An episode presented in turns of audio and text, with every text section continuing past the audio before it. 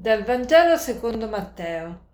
Dopo che la folla ebbe mangiato, subito Gesù costrinse i discepoli a salire sulla barca e a precederlo sulla, sull'altra riva finché non avesse congedata la folla. Congedata la folla salì sul monte in disparte a pregare. La barca intanto distava già molte miglia da terra ed era agitata dalle onde il vento infatti era contrario. Sul finir della notte egli andò verso di loro camminando sul mare. Vedendolo camminare sul mare, i discepoli furono sconvolti e dissero È un fantasma e gridarono dalla paura. Gesù parlò loro dicendo Coraggio, sono io, non abbiate paura. Pietro allora gli rispose Signore, se sei tu, comandami di venire verso di te sulle acque. Ed egli disse, vieni. Pietro scese dalla barca, si mise a camminare sulle acque e andò verso Gesù, ma vedendo che il vento era forte si impaurì e cominciò ad affondare gridando, Signore, salvami. E subito Gesù tese la mano, lo afferrò e gli disse, Uomo di poca fede, perché hai dubitato? Questo brano del Vangelo di Matteo viene subito dopo il miracolo della moltiplicazione dei pani e dei pesci. E la gente era rimasta estasiata eh, a vedere appunto questa moltiplicazione e gli apostoli che avevano distribuito i pani erano diventati importanti e quindi rischiavano di essere presi di assalto dalla gente. Allora Gesù, proprio per proteggerli, li, li costringe ad andare, li congeda lui la folla e spinge gli apostoli ad andare all'altra riva.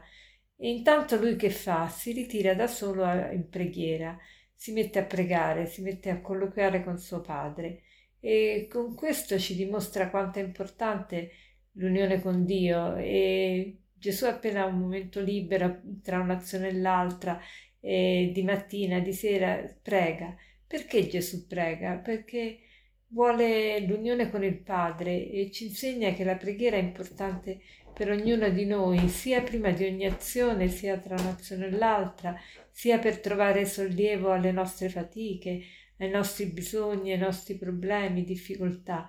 E quindi impariamo dal Signore a fare spazio a questo richiamo che è per ognuno di noi. Ognuno di noi ha bisogno di pace, ha bisogno di ritrovare se stesso, di ritrovare il suo creatore, di ritrovare la propria dimensione umana e spirituale.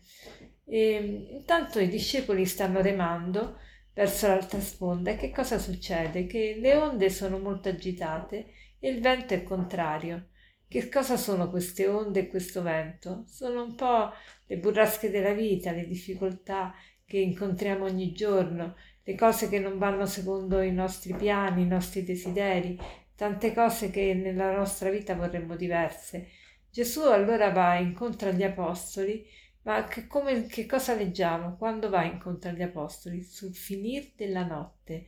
Quindi non, non interviene subito, e va, va, viene, cammina sulle acque e va incontro agli apostoli, ma gli apostoli nemmeno lo riconoscono che cosa vuol dire questo? Che Gesù tante volte viene incontro anche a noi, alle nostre difficoltà, ma noi non lo riconosciamo perché ce lo immaginiamo in maniera diversa. Magari ci viene incontro attraverso una persona che ci dice una buona parola, ma noi ignoriamo questo, questa presenza del Signore. E, ehm, e, Gesù perché non interviene subito? Perché lascia passare tempo prima di intervenire?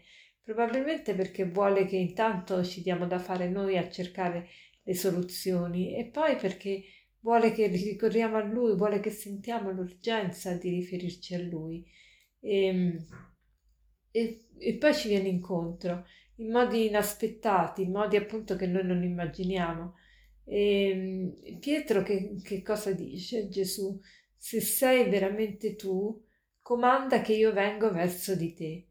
E, e Gesù lo comanda e lui inizia a camminare anche lui inizia a camminare sulle acque, però che cosa succede? Appena distoglie lo sguardo da Gesù e guarda, si concentra invece sul vento impetuoso, che cosa fa? Inizia ad affondare.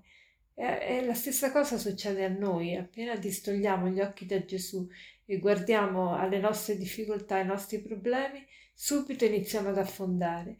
Allora ci auguriamo di fare come Pietro, di essere pronti a gridare Signore salvami, con fede gridiamo questo Signore salvami.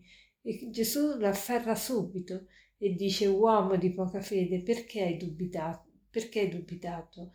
Ecco, anche noi speriamo di sentire questa voce del Signore e, e veramente oggi facciamo il proposito per mettere in pratica questo Vangelo, facciamo un duplice proposito, quello di dare più spazio alla preghiera, al colloquio con Dio e poi anche quello di eh, vedere la presenza del Signore, nel, vederci accompagnati dal Signore durante la giornata, sia nelle difficoltà sia nelle cose belle.